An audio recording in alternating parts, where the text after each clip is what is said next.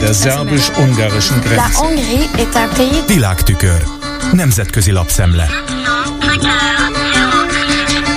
Köszöntöm a hallgatókat! Karikó Katalin és kutatótársa Nobel-díjáról szóló tudósításában a Reuters hírügynökség kitér arra, hogy Karikó a BioNTech német vállalkozás volt vezető alelnöke, a Szegedi Egyetem professzora, a Pennsylvániai Egyetem docense. Olyan vidéki házban nőtt fel, ahol nem volt folyóvíz és hűtőszekrény. Szegeden szerzett biokémiai doktorátust, mielőtt férjével együtt eladták szovjet gyártmányol adályukat, bevartak némi készpénzt a lányuk plüsmaciába, és csak odaútra szóló jeggyel kiutaztak az Egyesült Államokba. Éveken át harcolt azért, hogy anyagi támogatást szerezzen kutatásaihoz. Nem az elismerésért dolgozunk, az volt fontos, hogy hasznos terméket alkossunk, nyilatkozott az amerikai egyetem Philadelphiai kampuszán, miután a Stockholmból érkező telefonhívásra ébredt. A BioNTech júniusi közlése szerint a Pfizerrel közösen kifejlesztett mRNA-s oltást mintegy 1,5 milliárd ember kapta meg szerte a világon.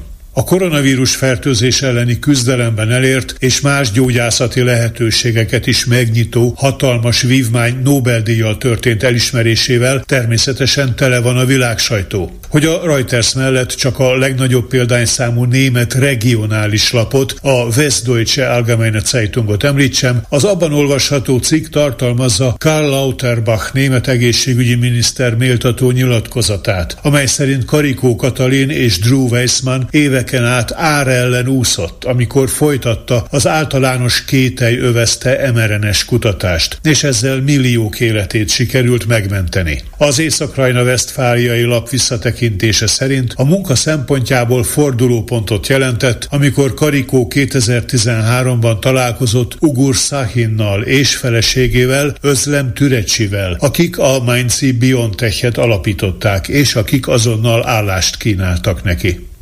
Az EU országok külügyminisztereinek tegnapi kijevi tanácskozásáról szóló tudósításában az Euractiv brüsszeli hírportál idézi Josep Borrellt, az unió kül- és biztonságpolitikai biztosát, aki azt mondta, reményei szerint az év végéig sikerül megállapodni az Ukrajna katonai megsegítését szolgáló, több esztendőre szóló európai békekeret ügyében. Az Euractiv megjegyzi, az erről szóló tárgyalások igen munkaigényesek. A haladás időnként lassul, illetve Magyarország részéről kifejezett ellenkezés merült fel. A magyar külügyminiszter pedig nem volt jelen a mostani kijevi találkozón. Budapest helyettes államtitkári szinten képviseltette magát. Azzal kapcsolatban, hogy az OTP-t az illetékes ukrán ügynökség levette a Moszkva által indított háborút támogatók szégyenlistájáról, a rendszerint jól értesült Politico amerikai portál európai kiadása eddig nem számolt be az uniós támogatás 500 millió eurós részletének hónapok óta fenntartott magyar vétóját feladó fordulatról. Csak arról, hogy ukrán forrás szerint Kijev és Budapest egyeztetést folytat, és hogy a listáról való levétel kézzelfogható közelségbe hozta a megállapodást.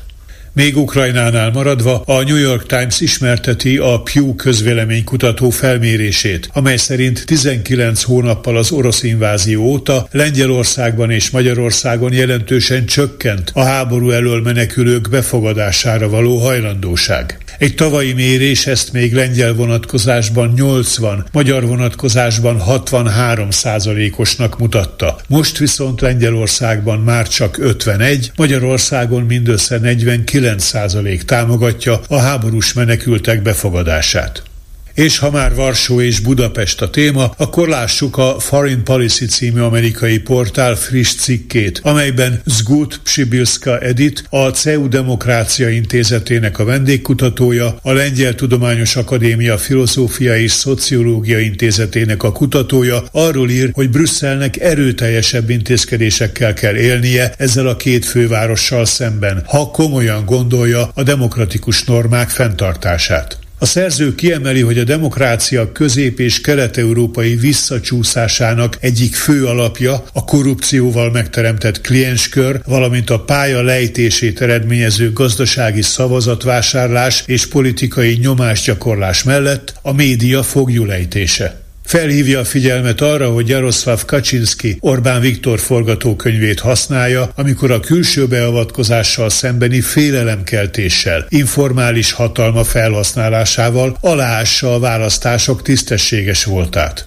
Így az október 15-i lengyelországi választások előtti kampányt, annak ellenére, hogy a hivatalban levő kormányzatot megrázta a tömeges vízumárusítás botránya, nagy részt annak az értelmetlen népszavazásnak az ügye övezi, amelyet a választással együtt tartanak. Arról kérdezve a lakosságot, miként vélekedik az illegális migránsok betelepítésének az uniós tervéről. Az Európai Bizottság ugyan tavaly beindította a feltételességi mechanizmust Magyarországgal szemben, de ebben a testületben, valamint a tagállami kormányok képviselőiből álló Európai Tanácsban nincs meg a kellő politikai akarat a szabályok kikényszerítésére, állítja Zgut Psibilszka. Megállapítja, hogy a Fidesz és a PISZ a színfalak mögött a nyílt elnyomás módszereit mellőzve, vagyis alig kimutathatóan követi saját céljait. A jogot állítja autoriter törekvéseinek a szolgálatába. Az Európai Bizottságnak, írja, pontosabban kellene azonosítania az informális hatalom jellemzőit. Jobban kellene védenie a közös piac integritását és a szólásszabadságot. Használnia kellene a versenyjog és az állami támogatások tekintetében meglévő, nagyon egyértelmű jogosítványait, hogy felléphessen a médiatulajdonlás átpolitizálásával és az állami hirdetésekkel való visszaéléssel szemben. Ez volt ma a Nemzetközi Média Szemle Kárpáti Jánostól. Köszönöm a figyelmüket.